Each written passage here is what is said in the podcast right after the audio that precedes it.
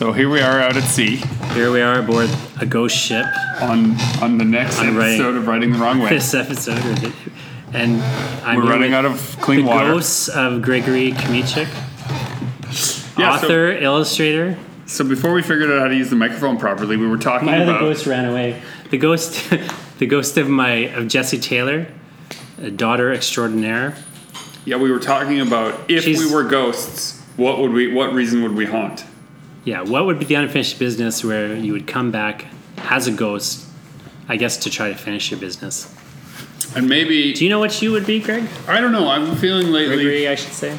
and it ties to like something we talked about that we might talk about on the podcast. Is that I feel like you would want to come back and give advice to your children. I think I would be that ghost. I'd be the ghost that like is creaking down the stairs, It's like, right, hey, and tells the kid the thing that he didn't get a chance to tell them before they died. I think that's what we'd be. Be like, don't Mabel. open that door.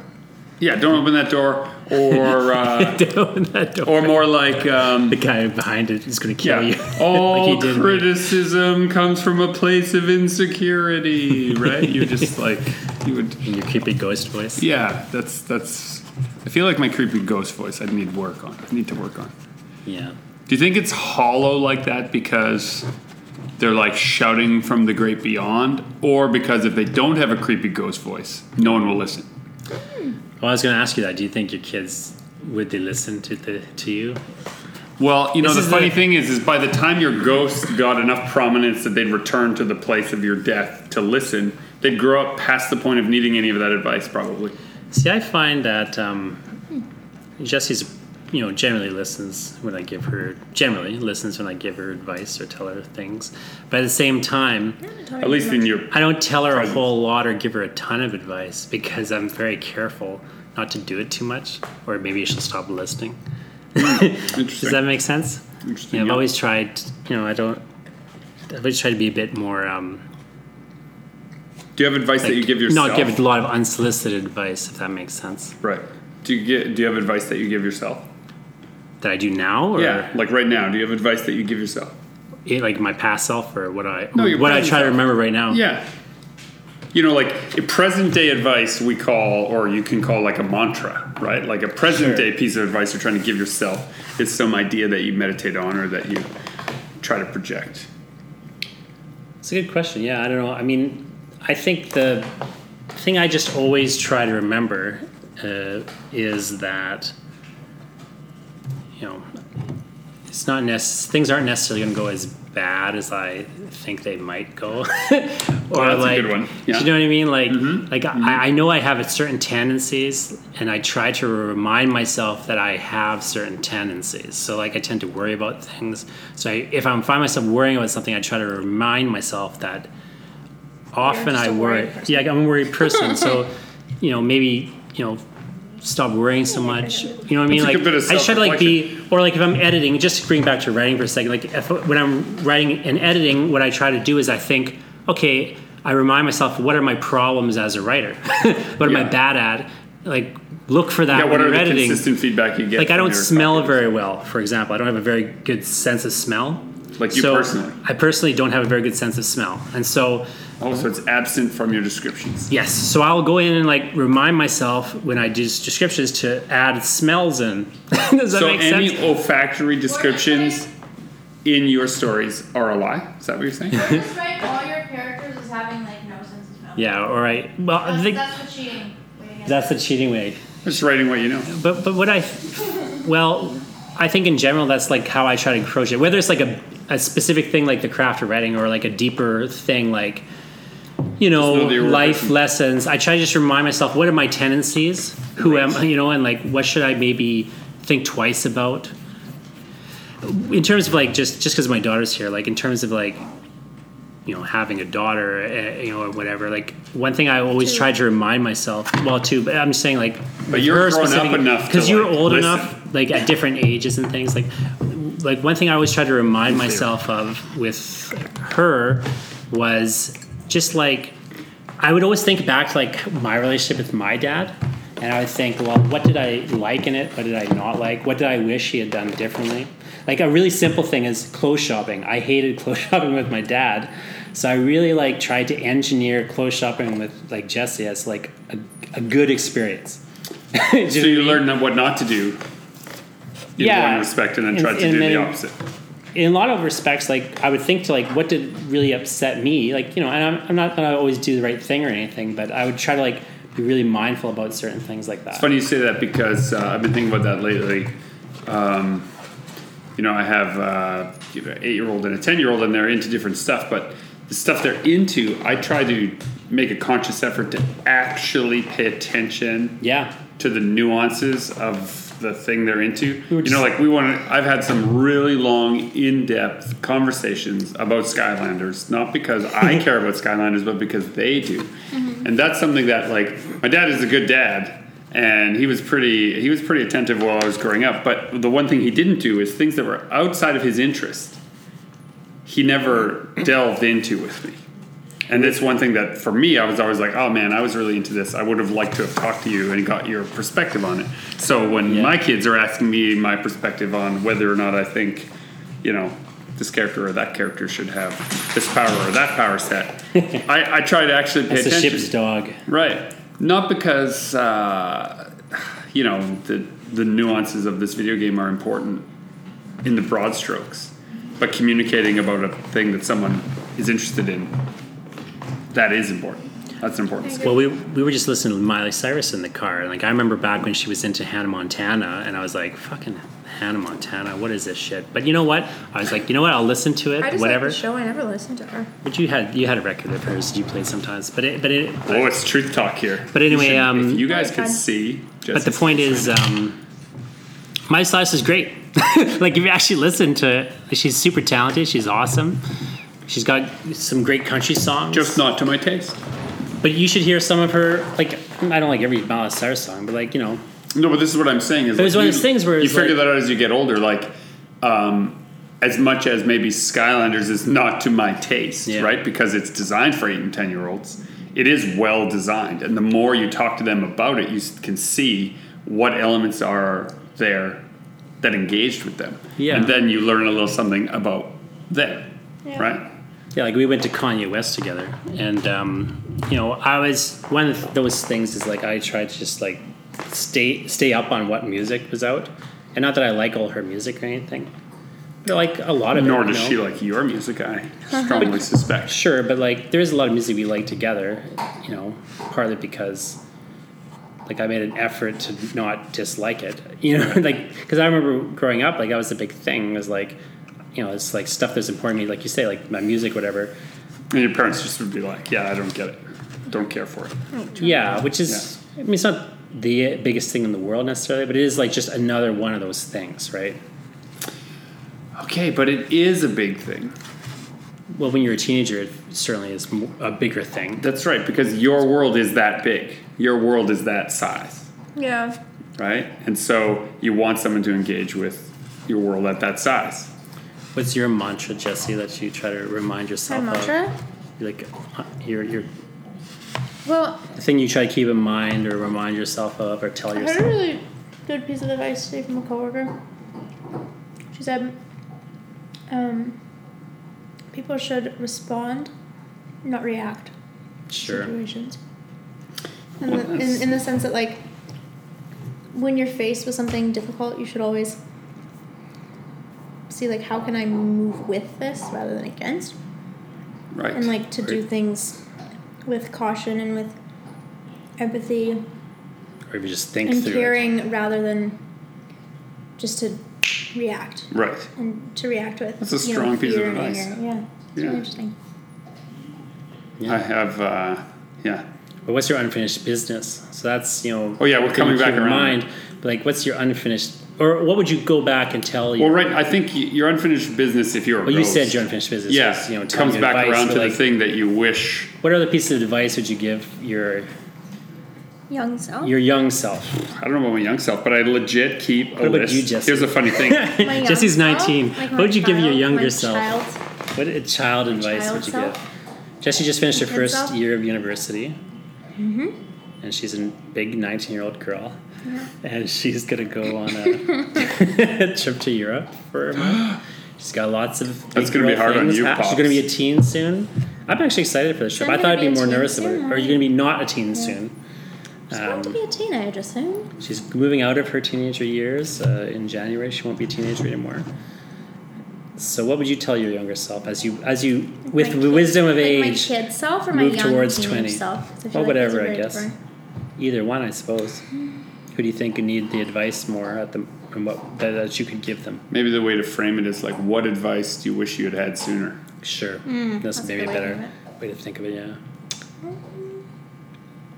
I keep a list of advice I wish I had had sooner. Well, why don't you smart. start while Jesse I should thinks? do that. right? And I keep adding to it every time I get a piece of, I get something, like, and it's long. We can't Let's start with Greg's can't go list. through the whole thing. What's what I'll pick some favorites top in here. Faves, Okay, and, and while we think of our pieces of advice, Uh, I'll try to find the ones in here that uh, feel the most like ancient wisdoms. Like when you're thirsty, it's too late to start digging a well. Which to me is representative of my freelance career right now. Right? It's like when you need the money, you can't then go looking for it. You have to have dug that well already Right. so that you can draw water from it, right? You need that client list. You need to have uh, a back catalog. You need to have a, a bunch of systems in place for which to draw the water. what about specifically? Because you not too long ago went full time as a like freelancer, artist, writer, whatever you want Mm-hmm. to call yourself. Specifically to that, you cannot influence the world by being just like it. Sure. That was a big thing for your career specifically because you did, I think, like true? many people do. I think you had a you probably had a lot of advice to like in terms of like make your stuff more like normal oh stuff. Oh my gosh, yeah, oh Right? yeah, yeah, Like- constantly. Yeah, why don't you do something more mainstream? Why don't you do something that everyone could read? Why don't you do something? And now I know that I should have asked those people who were not writers. Give me an example of a book everyone can read.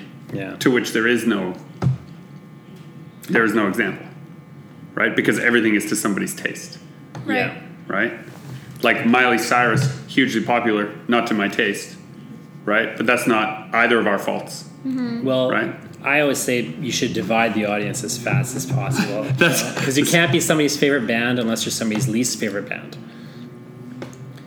But it's the same You should, you piece should of seek out your advice. haters first.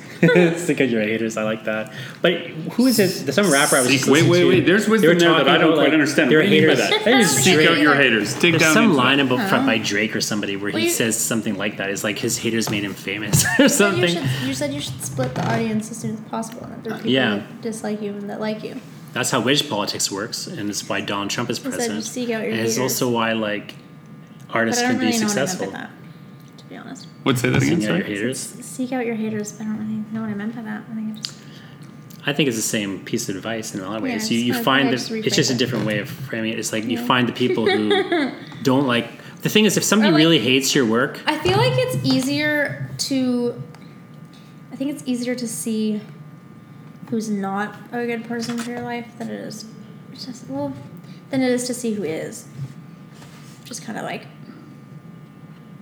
Hmm. Kind of like found too.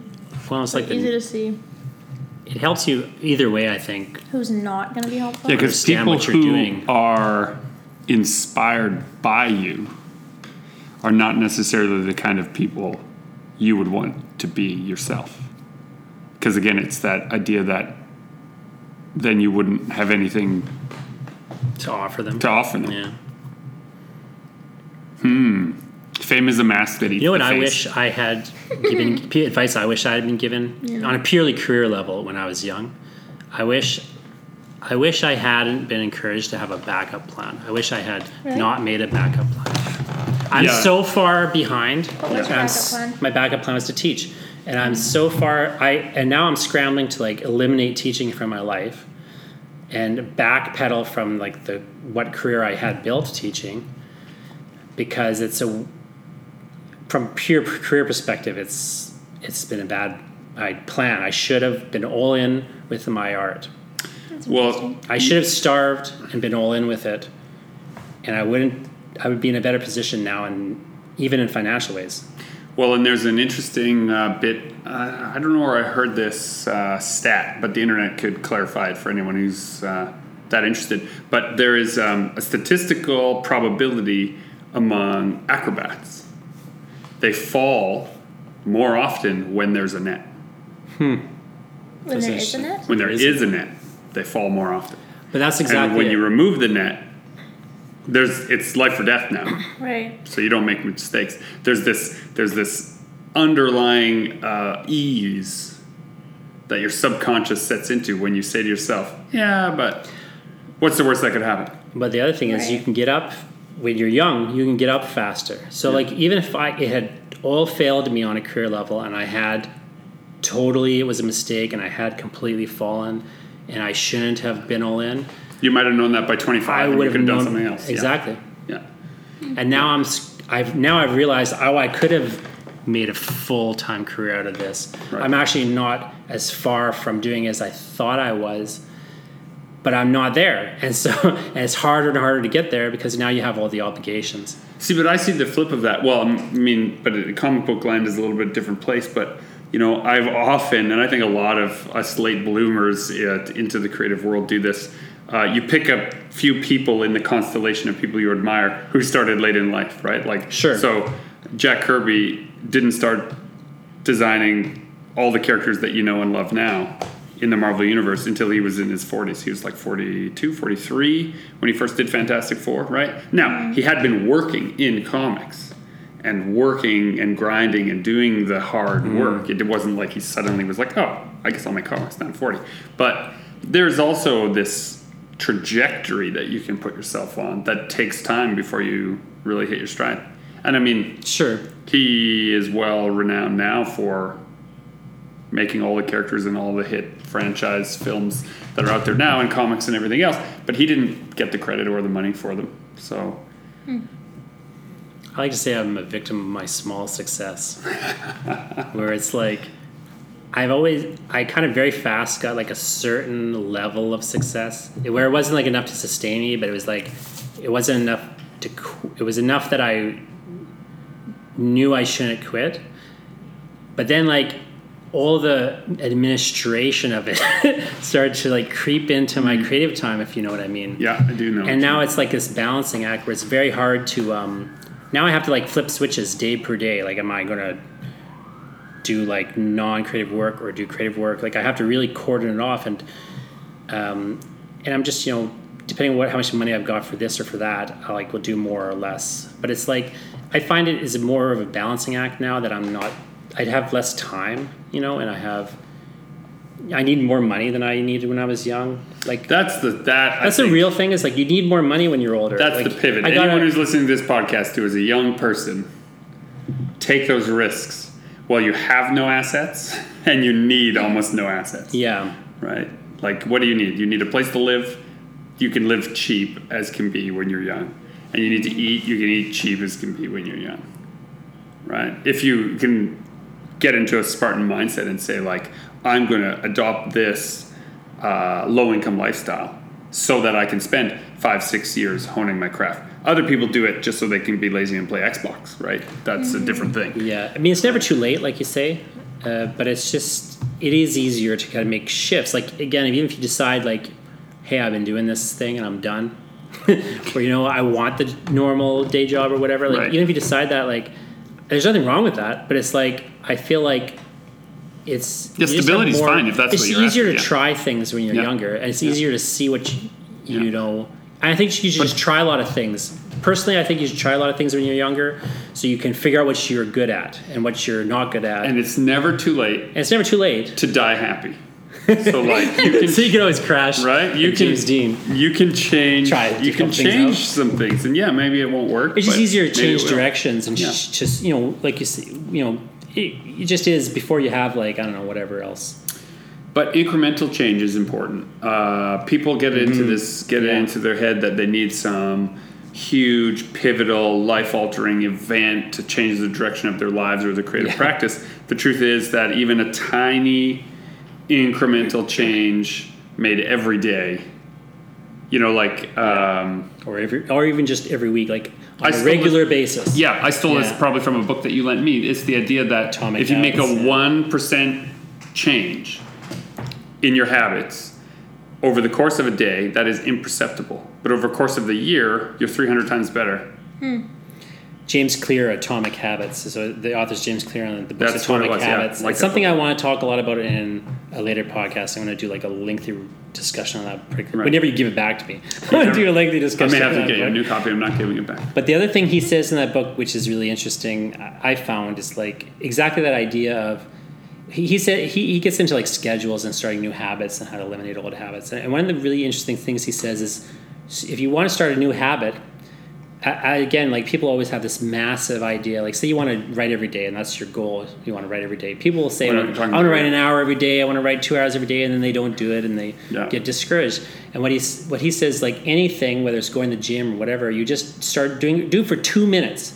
Do it for two minutes every day. So I was reading that chapter. I know what you're talking about. It's habit stacking, is what he Yeah. calls it. And I realized that I had inadvertently helped my writing career using this method of habit stacking without knowing that that's what it was called or that this was a psychological phenomenon. It just became a thing I did. Um, when my son was first born, my oldest son was first born, you know, I was out at the pharmacy late at night a fair amount, right, to get things to do things. And I would be waiting in line uh, at the 24 hour place and I would open my phone and I would write a sentence or two of a story. And it turned into this habit that I have now, which is when I'm in line at certain kinds of lines, I have a story I write only in that line. So I have a story that I only write in line at the bank. when I'm in line at the bank, I open that, I add a few sentences to that story. Uh, when I'm in line at the grocery store, I add a few sentences to the grocery store short story, right? interesting. And so on and so forth. And so what it means is, and the grocery store one is the one I usually finish the first, right? uh, but I find myself Sure. rather than oh no, look at this lineup at the grocery store, grumble grumble, You turned it into lament an my life. opportunity. You pick the I, longest line. I pick the longest line Yeah, yeah. and I write the most, right? Sure. And it becomes this way of habit stacking. It's like a thing that is going to happen in your week or in your day, no matter what. You use as a trigger for making an incremental change.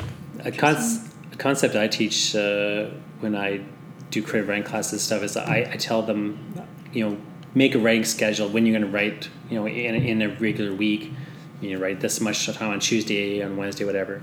And, you know, they'll write up their little schedule when they're planning to write. And then I say, throw that away and now make your hell week schedule when the whole week is horrible and you go into it's going to hell your you know, boyfriend just broke up with you or whatever and your dog dies and like everything bad happens when will you write that week Yeah. and like that becomes your schedule and you just do that Yeah. and if you can do more than that that's great but if you can't do that like you need to figure out like the basic Well, so thing this that what I you mean, can like, so that- maintain. that, autonomic stacking of a little bit of writing. Mm-hmm. This now this works for me because no matter how busy or how awful or how hectic that week is, eventually we need groceries. Eventually I have to go to the bank. Eventually I have to go to the drugstore. Eventually those things come in, and I'll get some writing time in, no matter how hectic my week Yeah. is. And you also just learn you can do things in like you can take 10 minutes and produce something. That you know, if there was advice I could tell my younger self, it's that uh, you know, when you meet that muse, just tell them that you're done. They could carry on with their life now because you don't need them anymore. Like the idea that you should be in some kind of euphoric emotional state in order to produce. That's great if you're going to produce one perfect thing in your mm-hmm. life. But I plan on being a creative professional, meaning that I have to Yeah. produce many things every day for the rest of my life. Right? So I have to show up to work whether I feel like it or not Yeah. and produce things. That's something I find hard with writing is that I just like it's it's hard to accept that it's just not always gonna be perfect. It's because you're a perfectionist. Yeah. I remember when she was really young, she would draw like a picture and then she'd throw it away because she colored outside the line or she wrote the letter backwards or something.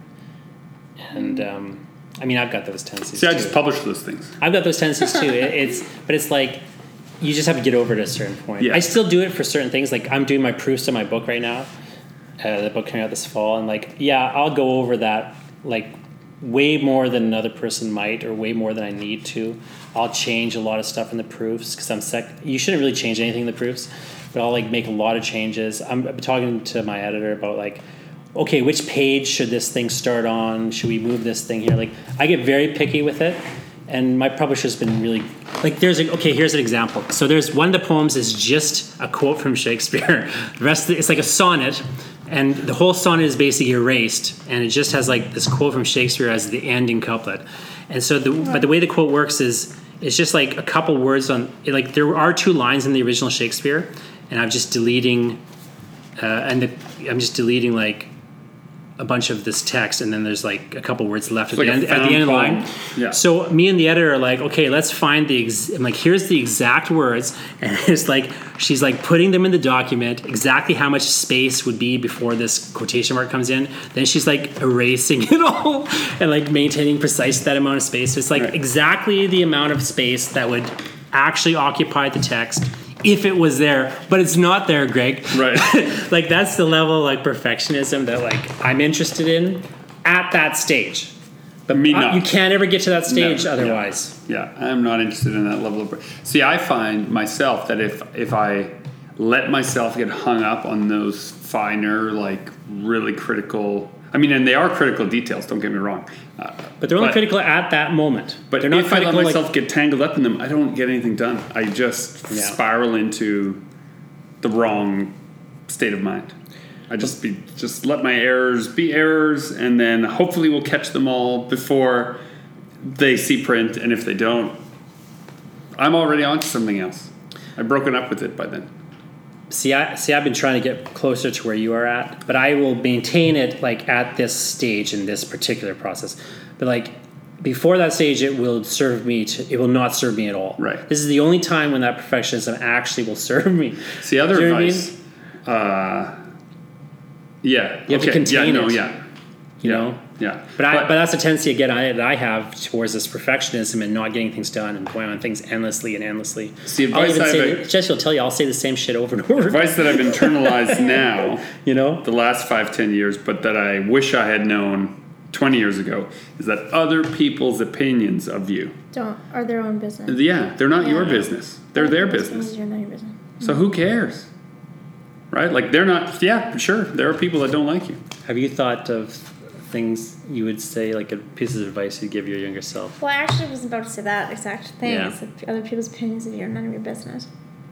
I think, and just that, you know, if there, there are people that, and not just people, but like habits and places you spend your time and just like anything really that either add to your life or suck energy from your life. And so those things that suck energy are not worth like you, you can only give so much in a day and in a week and in your life that it's it's there's no point in putting your energy into things that don't matter and that don't give back to you Or you don't or that don't like? give give positivity in some way to something I'm not at that place with social media now. I'm just like, I won't even go on it anymore because I just find it so draining.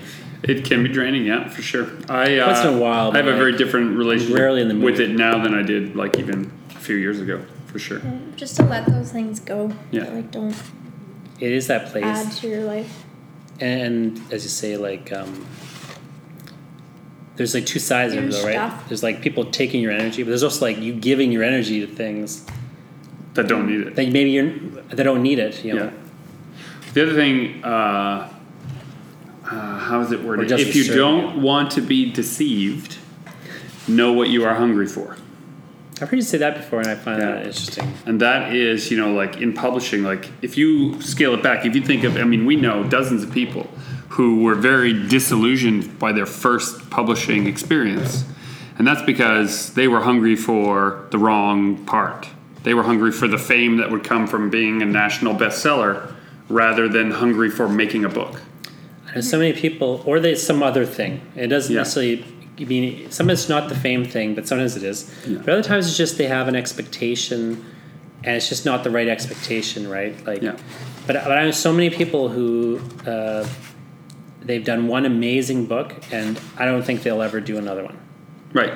and they're often extremely talented people super smart often too very sensitive maybe a bit too much. See, that sensitivity I think is related to their use of the muse, It depends on the right? They've Yeah. figured out how to tap it, and they've figured out that the writing they get from it or the creative effort they get from it is pure and good and exhilarating and wonderful. Like, don't get me wrong, when the muse shows up, I love it. But when the muse doesn't show up, I can't not work. Right? I have to also Yeah. work that day. Well, the other thing is, if you actually have been working for a long while in any capacity, what you realize at a certain point is you can't go back and look at like the story you wrote and figure out when you were inspired and when you weren't. Yeah, yeah, absolutely. Like objectively, there's no difference. Yeah, not to the reader. Not to the reader. Like Yeah. to you, the experience is different, but Yeah. like the Yeah, material's not necessarily different. You did a really great. Uh, Jesse did a really great. Um, she just did a creative writing class, and she did some really great work for it. Like the stuff that I've seen. You saw that one story I showed you, a little short Oh, yeah, I did. horror see story she Yeah, wrote. I like that Um, one. Thanks. Yeah, it was excellent. But um, let me ask you a question because you were sending some work around. Did you get a response from your place yet? She finally submitted some work to. Uh, Yeah, I Like got a real rejection, journal. And then other things I just haven't. so you noticed. okay? You got yeah, a so you did- rejection. She did get the Hooray, rejection. congratulations. I was gonna say that's great. No, that's How- awesome. How is it? What did it feel like to get the rejection? Did it bother you? Or like, what was the re- was your response? expect- I don't know. I was kind of expecting it. So. I think I told you to expect it. Not, it was a very good piece that could have been published, but you should always expect the rejection, right? I mean, it's hard. Like I find it's hard to respond to things in email it's just. It doesn't seem it doesn't real. feel like a real Mm-hmm. communicate. I don't know. but it didn't like shatter your world, No, even though you I do mean I was disappointed, sure. but I wasn't. Okay, but what was that disappointment made of?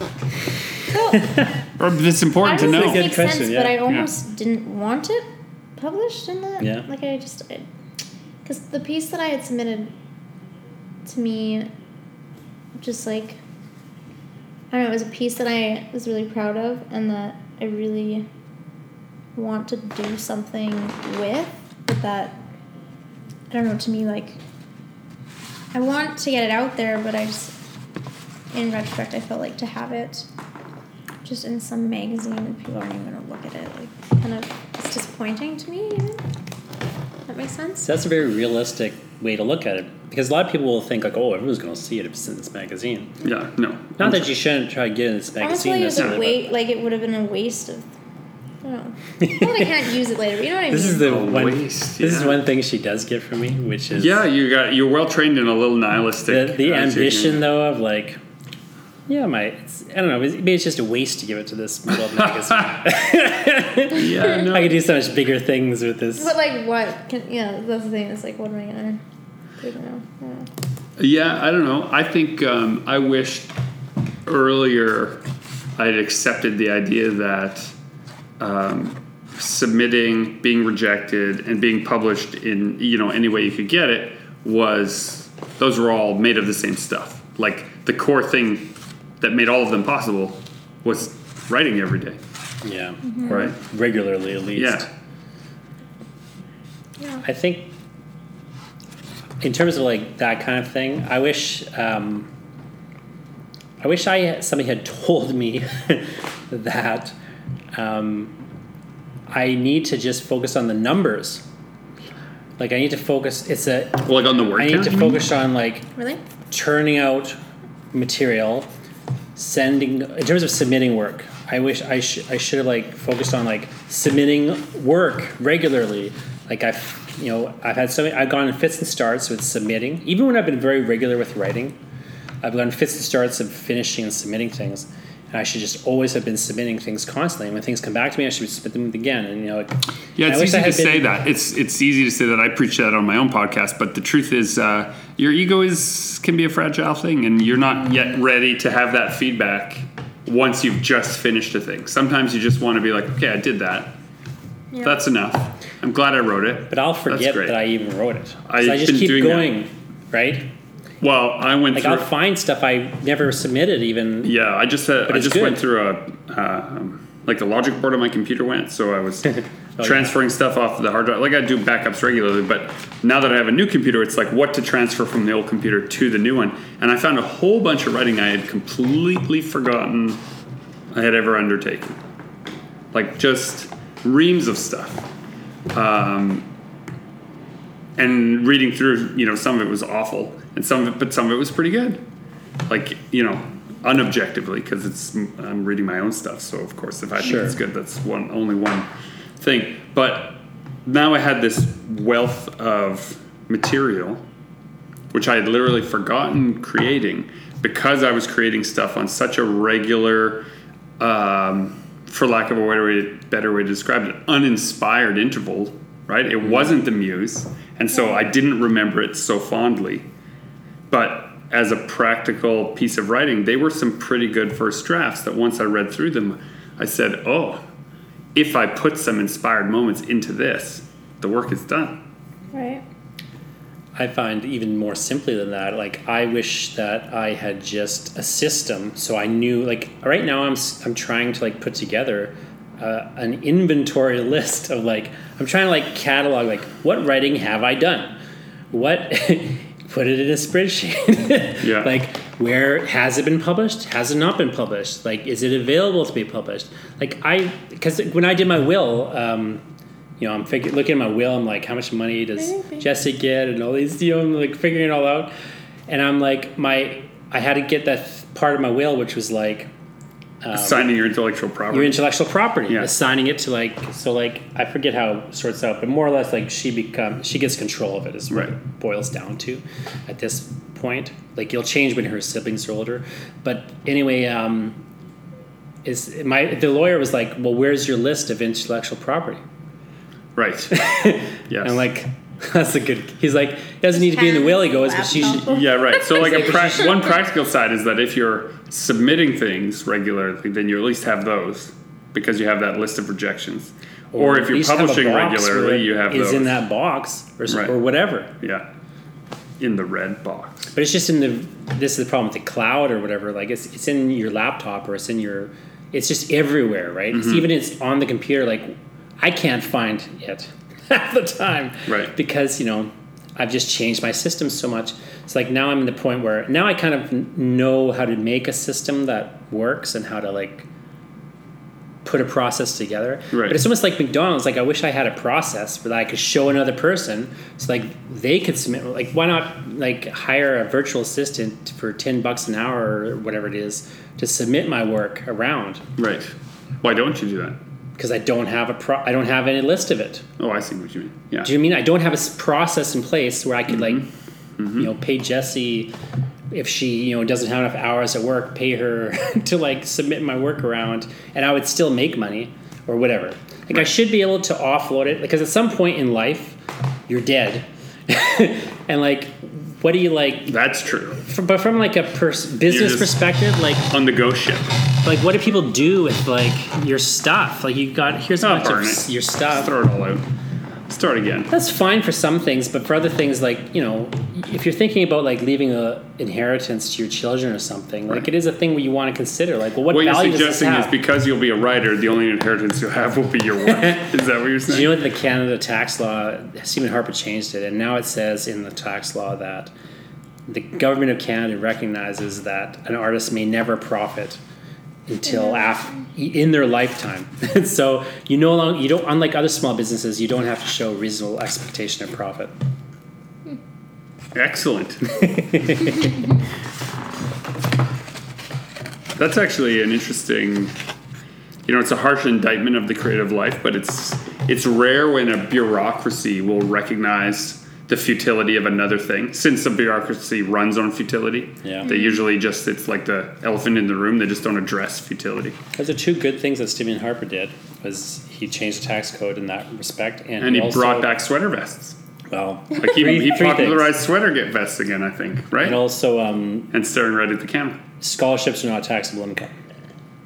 Right. Yes.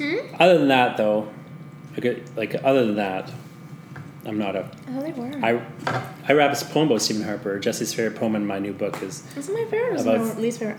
That was you. Said, is it my favorite or Or my, least, favorite? favorite. Uh-oh. I can't You said it was a perfect poem. Yeah, I shouldn't change a word. Okay. Your least favorite, I one probably though took that, out There of was the another poem one that was like book. Canadian related that I didn't like as much. Yeah, you didn't like it as much as I did. Another piece of advice I found on my list here that is pertinent to you, I think. Horror movies that rip off the shark from Jaws are ripping off the wrong thing. Yeah, yeah, exactly right. We talk about I about never horror. saw Jaws, so I don't really get that. Well, I just- so I Jaws can't is, watch you know, if, if if I were to ask you what is Jaws about, I bet you could tell me, It's about a shark right? That does what? Eats people at the beach. Eats people at the beach, right? But what Jaws is really about is about a family torn up by divorce that is trying to find its way in this new territory, and a mm. shark happens to interrupt their summer, right? When you're ripping off Jaws, you should be ripping off the human moments. You should be looking at that script and Right. saying, okay, a giant shark eating people is dumb. You're not going to get people to like or understand that. What you have to get them to like or understand are the people he's going to eat The connections. right? Connect with those people first, like those people a lot. Man, that dad is such a good dad. He believes so strongly in the love he has for his family mm. that when he's out on that water, he has something to risk that you can connect to, right? Like, don't rip off the wrong thing. And I spent like, you know, from like 15 to 25 writing monster stories that were trying to make great monsters instead of trying to make great people It's for the con- monsters to eat. I w- that is something I wish I kind of had known f- sooner was that the content, like what the thing is about, doesn't matter so much. Mm-hmm. Like the form is so of, of such overriding importance. Like what's more important than so much, like in a comic book, one of the most important things is when you turn the page. Right. Like that's the sort of thing that I wish I'd understood when I was younger. It's like that so much of it is the structure. I find when I'm editing, this is even when I'm just hired to edit, like and look at somebody else's work, like almost all the mistakes are structural mistakes. They're these invisible things that you can't just see because they're not the words on the page. There's some like way that the words are like it's the way that the story is laid out or it's the way that the page is arranged or even just like the, the Well, that's default me with, setting. Like just even basic like like essays, like just getting through school. Yeah. is Well, you- recognizing the help- structure underneath. Yeah. Well, she really uh, is good at it. Got good at writing essays.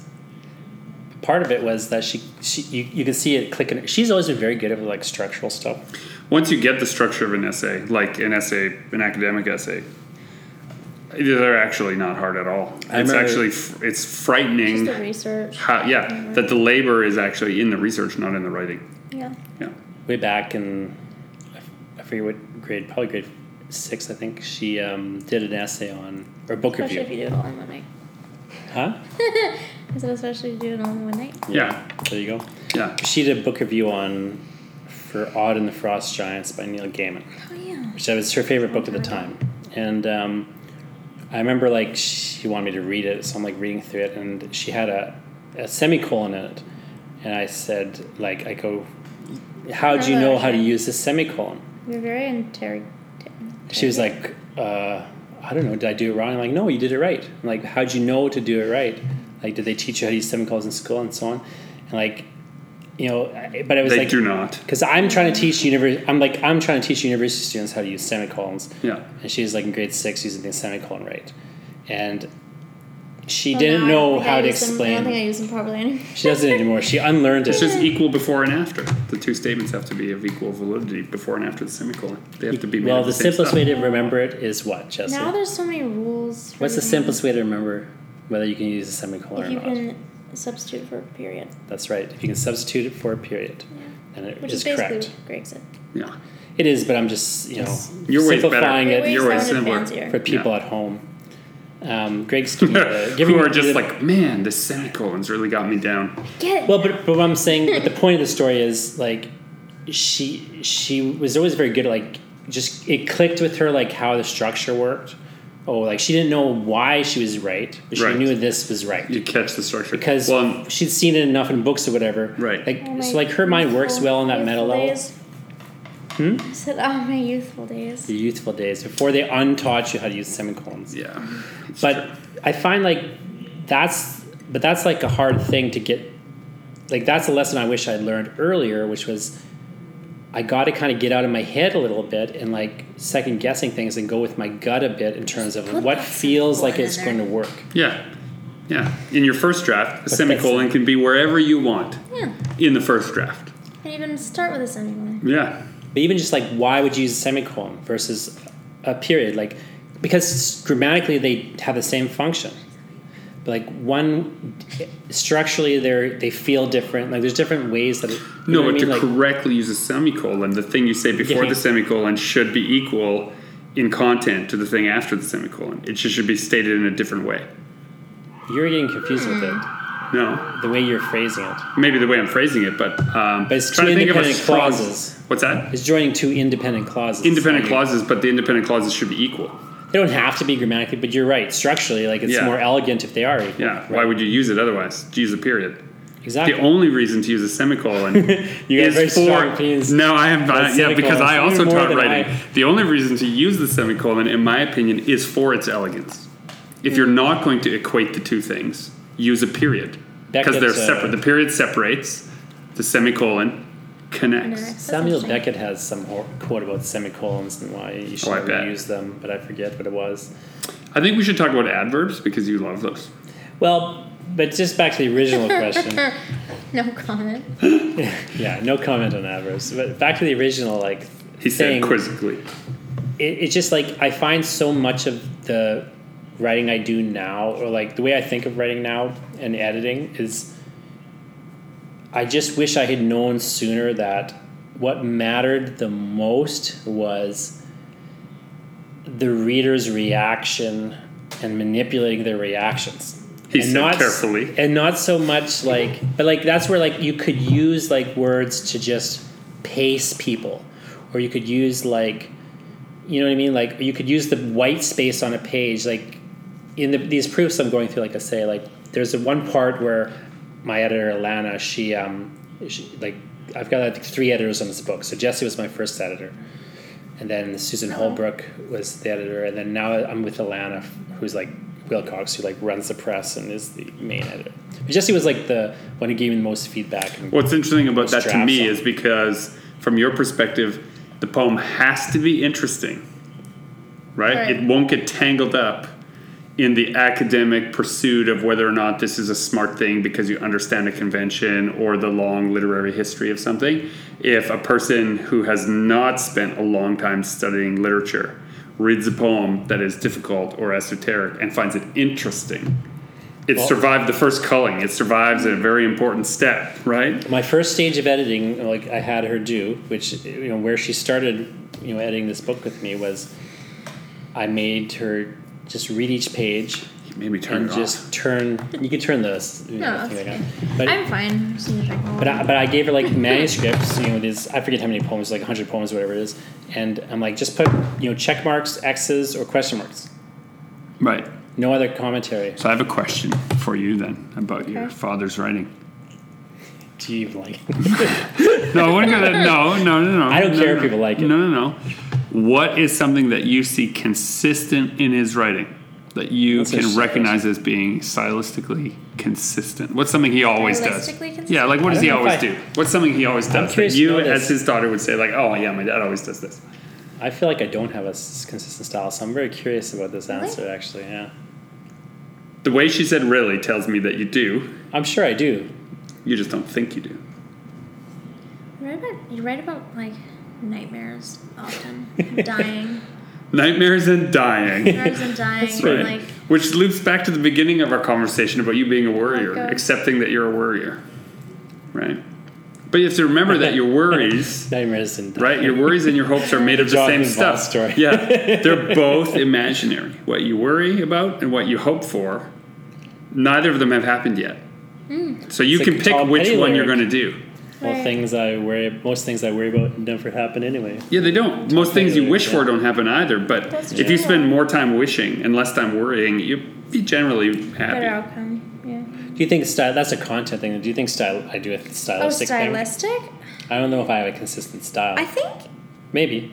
no, like I mean, sure. There's thing. There's tricks that I use. I don't know how to identify what I'm thinking of right now. No. If it comes to you, I do you find- think I have? You Oh, haven't yeah. read as much of my You- stuff. Yeah, I've read more. I, well, I probably haven't read as much as I've only read the stuff that survived to publication in most cases. Yeah, like she's Right. read unpublished books. She's read so the she may have unpublished stuff, forgotten a lot of it. Yeah, but I find that your stuff. She read the YA novel I co-wrote, which nobody has read. um, if there is a established convention within a genre, you try to immediately subvert it in like Oh, yeah. two or three breaths, Yeah. Sure. right? Like to Really, like- address that it exists and then flip it over. Like Clockfire is a great. I'll do in that order, right? You like to state something and then like state it backwards. Yes. Sure, that's interesting. And then yeah. kind of yeah. Like but so it's like almost a repetition. Yeah, it's true. You do. You like play with subject and predicate. Like you very Yeah. you like You play turn the predicate into the subject and the subject into the predicate in Think in of an example. in I'll a- get I'll get edits like this, like edit comments like this a lot, where people uh, editors will come to me and they'll be like, you know, you're not using a question mark here, when normally a person would use a question mark. Yeah, and you're it making seems a like that's intentional. yeah. Like I have a line in Politics of Knives where the poem The Politics of Knives ends with what to do when the sheep elect wolves. And then it's a period. Right. As if like this was everything you read before is what we should do when Right. the sheep elect wolves. But normally that'd be a question. And like I like to do yeah, th- Yeah, that like sort you of thing. structurally undo the structure. Mm-hmm. That's a good way to put it, yeah. I never thought of it that way, but I think you're right. I think that's exactly what I do. That's a very that's a great way to put it. Yeah. I try to do it See, I try to be what's- sparing with it though, too. Right. Because So in a hundred poems, in a hundred poems that you read, how many of them ended up in the book? I mean, I can't remember how many poems are in the book. Right, but um, like roughly, like half. It's 128 Most pages from front to end, so Right. they're not all poems. I didn't X too many of them. she Xed a lot of them. She was really good. She you was- said not too many. So that's his hurt ego. but okay, no, no, it, it didn't bother me. I liked it. Although a couple of them I was pain to me. To, my favorite comment is that I always go on about is she. So like initially when I, we were doing this, I just was like trying to like give her a non-demanding way to like one um, like X poems that were about her that she didn't want in the book. Oh, interesting. Yeah. So it was Yeah. like without telling me she didn't want it. You kind of freaked me out when you said that. I was like, are Yeah. Right. like Yeah. poems already? they're, But but it like if it really, not that I recognize. but I, then I gave her like the opportunity without saying what it was. I gave her the opportunity without explaining herself Yeah. To just To veto them. veto any poem that she didn't think was good for without explaining why. Mm-hmm. Uh, and I was you know surprised that she didn't do Uh, that. Ariel Gordon, who just uh, did Treed, like she just released Treed. I there's a- there's an essay in there where I am mentioned, and as a completely unnecessary but very much appreciated, she reached out to me to say like, I discuss you by name and by situation in this essay. If you know it's going to go to print in like three days, it occurs to me that I didn't ask you. That's nice. Mm. She was not required to ask me about an event she was party to, right? She was present. She was only telling her side of that event, but she gave me the opportunity to veto my appearance in Oh, that nice. story. Um, not necessary, but it did feel there was like that sense of power where you're like, oh, I mm. can edit my own life here. But See, I felt if I went to Jesse and said, "There's poems about you in this book. Are you? Do you want me to include them, or do you want me to cut them out?" I felt like if I said that, she, if she wanted them cut out, she would be afraid to tell me because of whatever reason. She didn't want to like hurt my feelings or whatever. were there ones in there But uh, that you cut out? she did. I don't think you ever you vetoed any about you. But but but anyway, the way I'm that the not structure asking worked, though. you. I'm asking her, and she's being I don't purposely. think so. You don't can't- think I so? Can't remember. Do you I only remember? really remember two. She vetoed a couple. That, You remember two? Tell me that she those. vetoed. ones. Well, no, two that were about me. At least that I knew were about me. Oh, interesting. Did you like vehemently X any of them out? Were you like, God, I hate this poem? Yeah, I think there's only two that like really explicitly. There's some that was like about my only two daughters where or it was whatever, like but explicitly was about two or me. three. Yeah. Then what was that James Franco one that I'd already heard? So it was like, But I'm saying like um, I can't remember what the other one was. The other one was like, she hasn't read the book for a while. eh. Are you doing this because you hope she'll do that for you one day? Because you shouldn't. You shouldn't. You should just write whatever you want about your dad. I. find you- it really interesting. No, I just wanted um, to give her an easy way to like without saying that she didn't want the poem in the book, just exit. Right. And didn't have to have to explain why. Yeah. When it comes back to you writing about your dad. So here's a piece of advice anyway, back onto but- your topic that I wish I had had when I was younger. It's that you have to write like your parents are dead. Well, I recently I've been recently interested in memoir more. Yeah. Kind of, be, and which never I. I mean, I was before I well I took when I took the creative writing classes Yeah. here with um, Dr. Sure. Sinclair.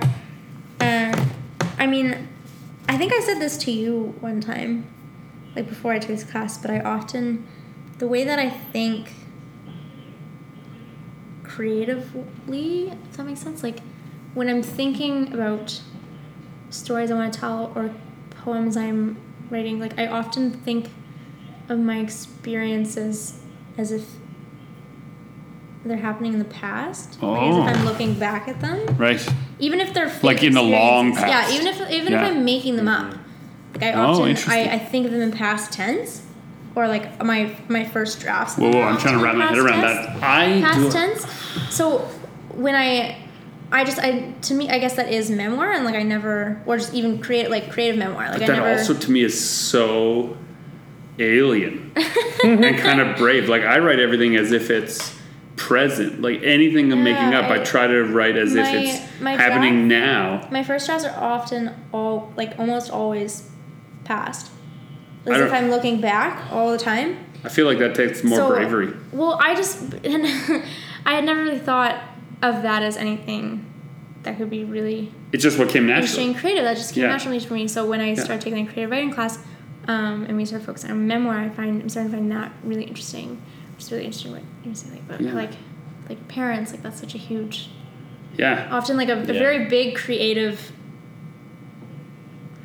like an oppor- There's a It can be big a block for opportunity there, but there's there's great opportunity in those relationships and those stories that like there's a lot of fear there. You So- don't want to write about them. I started this thing with my dad where we have a notebook, like a journal, and uh, I titled it. I gave it to him. I don't know how many years ago uh, as a Father's Day present, I think, and I just called it the Memory Palace. And so I wrote. I was writing as if he was dead. I was writing stories about him that I imagined he would never be able to read, like my remembrances of it.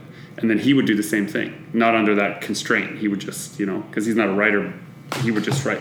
And we'd trade every now and then. We trade this journal, and so he'll write five or six things he remembered about me growing up, and I'll write five or six things about my memory of him. And it goes back and forth as this kind of living memoir. But in order to have the, in order to be able to do it, because at first I was like, oh man, this is a nice idea, but I can't. You have to get past I had to get past the idea that I would have this conflict because memory is is a construct, it's right? so and it's so And subjective. everyone's got their yeah subjective point of view emotionally on the same stuff. packed yeah, and stuff. yeah, yeah.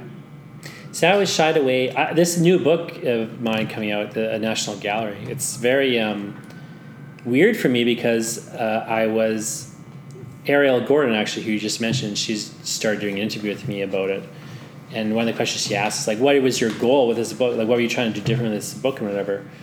And I thought about it. Like, what I was really trying to do differently with this book is I was Shit, trying would to write a normal book. Just write a normal book. Well, I was trying to do, or not a normal book, but like I was trying to, not normal, but I was trying to do the things that I shy away from. Like what I, like in my poetry, my joke is that I try not, my joke about my poetry is um, I don't write about my feelings much because I feel like as a straight white male aged, you know, Yeah, 35 to yeah. 45. Who cares? It, my opinions are representing the culture. Yeah, they're already feelings are- there. You want to know how I feel? Go buy someone else's poetry book. Yeah, mm. But like at the same time, so one of the things I decided though with this book was without being normal and boring about it. P.S. That should be the title of your next poetry book. Without being But but like I just, normal but like and boring about it. but I decided to be like a bit more direct about like you know my emotional experience of certain things. Like specifically, a lot of this book is about like being a father. Um, Yeah. but it, in my twisted weird way where I'm writing about Leatherface or something. but like I try to be a bit more direct Bury about certain things. Creepiness.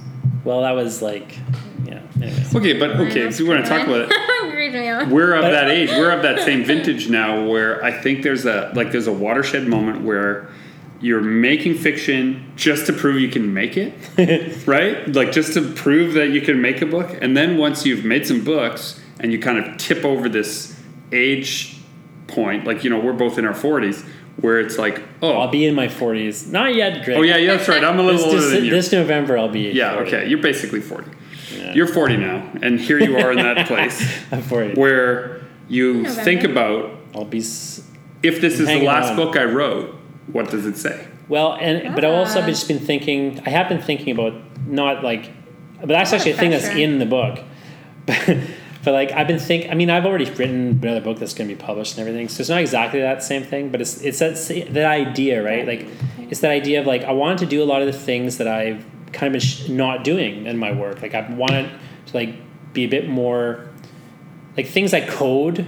I tried to not code Right. if that yeah. makes like a lot of it's still very coded. Yeah. But like I try just to be a bit more. F- um, what do you mean coded?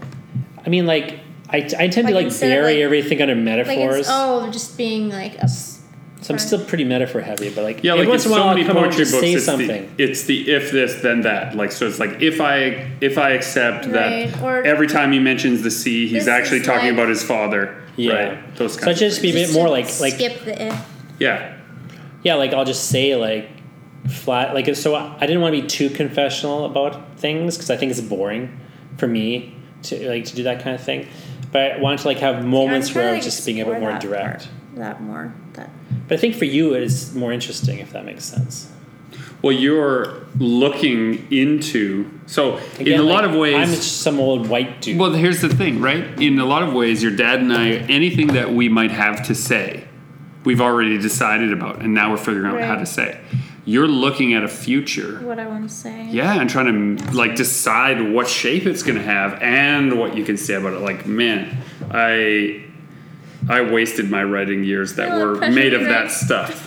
right? No, it's good. You're already doing the right thing, right? In that you're chosen to explore it. I didn't make that choice to explore those things, Mm. right? Yeah, like that is another area where I feel like I'm. I don't want to like be in that mode all the time, but I feel like I kind of catching up a little bit, Mm-hmm. and, like doing the kind of writing that maybe I should have done when I was like twenty or thirty. Well, I've tried to make some effort lately, and by lately I mean like in the last decade, to write things for specific people in my family or to my loved ones that are just for them. They're not for publication, they're Yeah. not for whatever, but they are, in some regards, confessional. Like they are about, you know, they're the kind of stuff that are about my emotions, that are about how I really felt at that time, about so mm-hmm. that they really know, you know. You something to leave. Yeah. Or at least you said it. Mm. So that if that pile of books in the storeroom falls on me, I'm not like, oh, I wish I had said that thing. right? It's a tough life. It is a tough life. of books falls and you're in the ghost ship, In the ghost ship. creaking. That's the problem with all the swaying in the ghost ship. Uh, oh, here's one. Here's maybe, I don't know how much time we have, but here's the last thing. whenever. Promises are wishes we both want to believe in. I feel like it's more of a hallmark moment, but I No. do like it. It's true. Is it It's true? true. Explain that. Unpack that one for me. Unpack that one. Because you Promises are wishes we both want to believe in. You can't, Okay, I see. You can't No, I get the it. future. Yeah, you can't, you can't know. I get it now. Yeah. right? But you promise, and it's just a wish. And wishes, you know, you shit in one hand, to wish in the other, right? One of them will fill up, hmm. Huh, that's interesting. right? do your best to will it into. Yeah, but you can't, you know. I'm trying to think of my best bit of wisdom. Yeah, hit us. Well, it's hard. It is hard. Well, I you asked me about my mantra earlier. My mantra. yeah, your mantra. It just my mantra didn't really apply at the moment. My mantra is like pretty. Oh. It's kind of lame. Is it though? Can't I don't. be I lame doubt as your it. Well, it's mantra. The If it sun will- works. it's mine. Just the sun will always rise again. Sure. That is not yeah. lame. But I- it's like well, kind of it's actually the sun. will- You know. well, it, it's close to mu- to. Yeah. I like to. The thing I always come back to is um, this too shall pass. Like that's Yeah, right. my favorite Yeah. thing. Like Well, uh, mine's the same idea. It's like there's always, you know, life continues. Like the world Mm-hmm. keeps spinning. At least for a few you hundred like it or million not. years until Yeah, the sun expands. Yeah. my favorite way of phrasing that is actually a biblical quote, which is, you know, uh, great study sh- wearies the flesh, or too much study shall weary flesh, and of making many books there is no end. But of making many books there is no end. I like that idea of the, you know, the process is the thing that you should be focusing on the. I mean, it's different from the "this too shall pass," but like that's the other sort of big mantra for me is like those two Yeah. things, Well, good or bad. This too shall pass. You you you know, living in the moment is important because it's going to pass, but also don't get too caught up in the moment. And then the other side of it is that but also that life Process. doesn't wait for you. Yeah. And that can you really apply that to art too. and if there's things are horrible, like Yeah, it's interesting because your idea of the sun coming too. up, right? It's not just like, oh, there'll be another day. But it's also that things keep going. Yeah. Yeah, yeah. It's So don't leave things- it don't undone. sit in it. Don't. Yeah, Yeah. Yeah. Just move, like move with it. Keep something I wish had been explained to me very young is that how to make a budget. uh, no, that too. Yeah, that I too. taught her That's because I- ongoing. I never That's really- Now that we've talked philosophy, let's talk numbers. Yeah, let's talk She's finances. this really great. No, listen, right? When how does this work? When a hydrogen atom fuels with another fuses with another hydrogen atom, it makes helium, and when that occurs, a photon is released. You wish somebody had told you that. I wish someone had told me that. The idea that the explain It's an sun, interesting metaphor. right? That's where light comes from. Yeah. right? Is that two things fuse together and make light. The sun, the whole, like, and we're made of that. Like, our entire biosphere is fueled, By, right, by those lumens, those, those, that light that travels from the sun to here is made when two things that are the same, two hydrogen atoms, fuse together. They're made, they're, they're two identical things. They fuse together, and upon fusing, they become a new thing and create the stuff of life. I feel like that's very connected to the, the some of the writing advice I wish I'd gotten earlier, which was so much of like what you're trying to do as a writer is manage again a reaction. So you're trying to do this thing on the page and do this thing with words. You're do, trying to do it in a particular way. And then what you're looking for is this third thing. Like there's the, there's the the structure, This is there's the I mean. word, Yeah. and there's the, but there's this third thing, and sometimes you have to pick a word. You maybe it's maybe a little awkward, but it gives you that stutter pause. That's Yeah. gonna like you can't be too smooth and you can't be too raw. You know, you've got to hit some weird. Ba- like I always try to balance this very complicated structuring and subversion, like you know that I- I'm interested in doing with a kind of clean, visceral engagement. Like I, I don't want to get too cerebral. And so when I fail as a writer, I think it's because I'm too cerebral. And when I succeed is like when I pull away from that. Like I set Well, it up and I comes, pull away. It comes down to this idea of the sun. Like I'm, I'm serious. I wish I'd known that sooner. At a distance, the sun seems complicated. Like you look at that star shining, you're like, whoa, what is Yeah. going on there?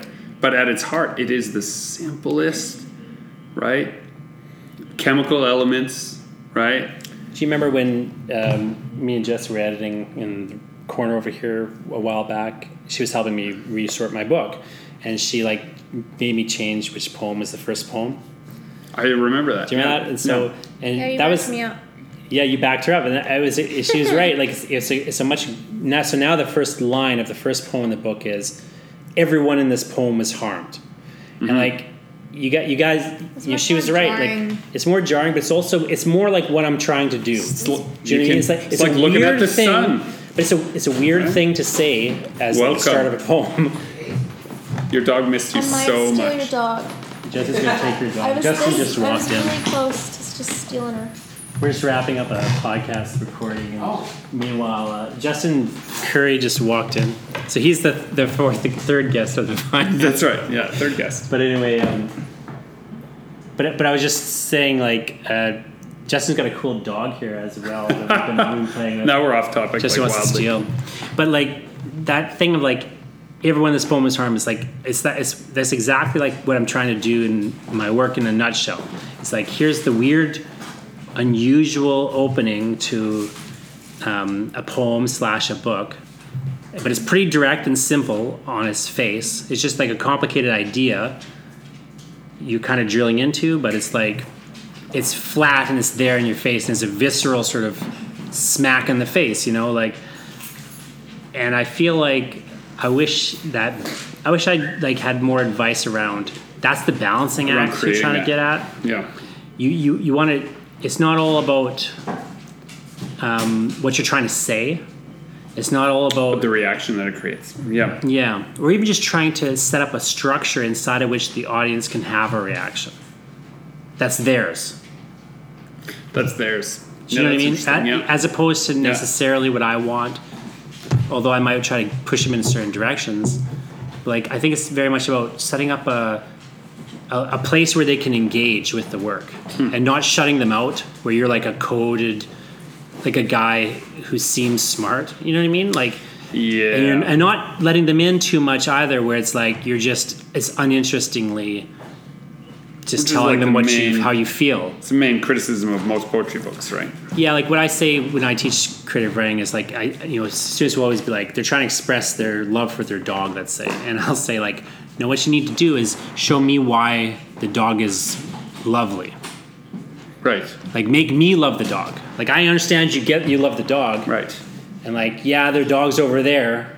This is what we are saying about the shark, right? don't rip don't rip off the shark, right? You're hmm. ripping off the wrong thing. Like Tell me how you got there, the yeah. emotion of fearing the shark Yeah. and all the things it's going to do to your, you know, family or whatever. Yeah. This has been writing the wrong way, where Jesse gives life advice that we should have gotten. Yeah, we should have gotten earlier. When I was when she was zero and I was uh, and I was twenty. And now that you're 75 now that I'm seventy. I'm an old old man on the ghost with ship. my old man pants that have unz- legs that unzip and zip back on. Now we'll check. Now I'm going to turn on the AC and we'll see if it would have damaged our podcast. You'll know only in the last. Yeah, now we only will know later. What's your parting thoughts, uh, Greg? Your parting, my parting words of wisdom are simply uh, that you know, i- if you're trying to create an artwork, just remember to leave a space for the audience where like they can come in and they can have like a place to play. You're not controlling it all, but you're not leaving it all to chance. That's good.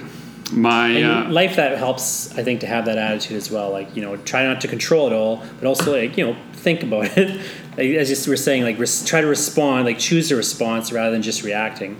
But also like, don't expect it to all go how you predi- predict. You can't pre-choose your response necessarily. oh man, there's a whole other podcast episode in there. Goodbye, Justin. Goodbye. I'll see you tomorrow for our podcast recording of Super Pulp Science. It's, it's a great, my favorite podcast. Night. Um, I just leave all that stuff in because I'm too wasted at it half the time. How about this? The gap, which I wrote recently in my uh, notebook, I don't know where I stole it from. The gap between the present state and the desired state provides your reason to act. Right? We just want change. Right? We just want to change things. So we do things. Well, even just recognizing there is that gap. Yeah. right? Sometimes people just get disheartened because, you know, I see with writers all the time. Like they'll be like, "Oh, you know, I'm not, like, I'm I'm not as good as the people I want to be like. Like I'm reading this writer, I'm Yeah. not as good as they are."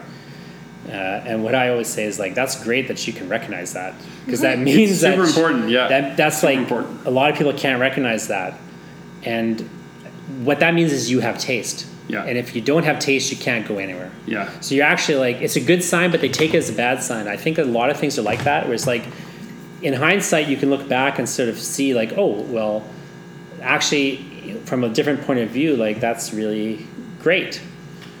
But in the moment, maybe it doesn't seem great, or, you know, it's just, it's, you're not where you want to be, so you're frustrated. Well, and it comes, You maybe have to be here now. yeah, and it comes back around to this idea of taste that we were talking about when we were talking about Miley Cyrus uh, earlier, right? That it's not for everyone. I'm at plenty of shows. I could play you a Miley Cyrus song you would like. Maybe, but the point I'm making is that Not that she's my I've been at shows where the person beside me is objectively, objectively, far more talented, better at color theory, better at composition, better at everything when it comes to art, and they are there, and I am outselling them five to one, sometimes ten to one, and it's based only on taste. And then Yeah.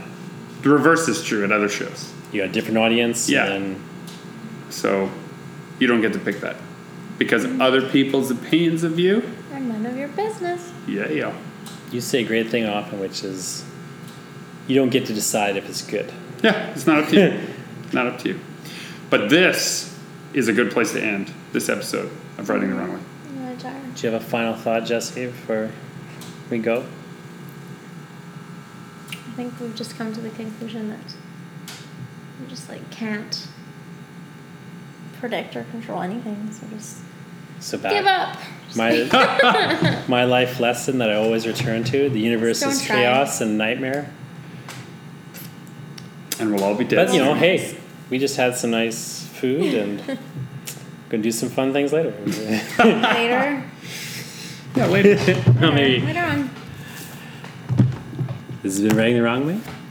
I forget what I say at the end of writing wrong way all of a sudden.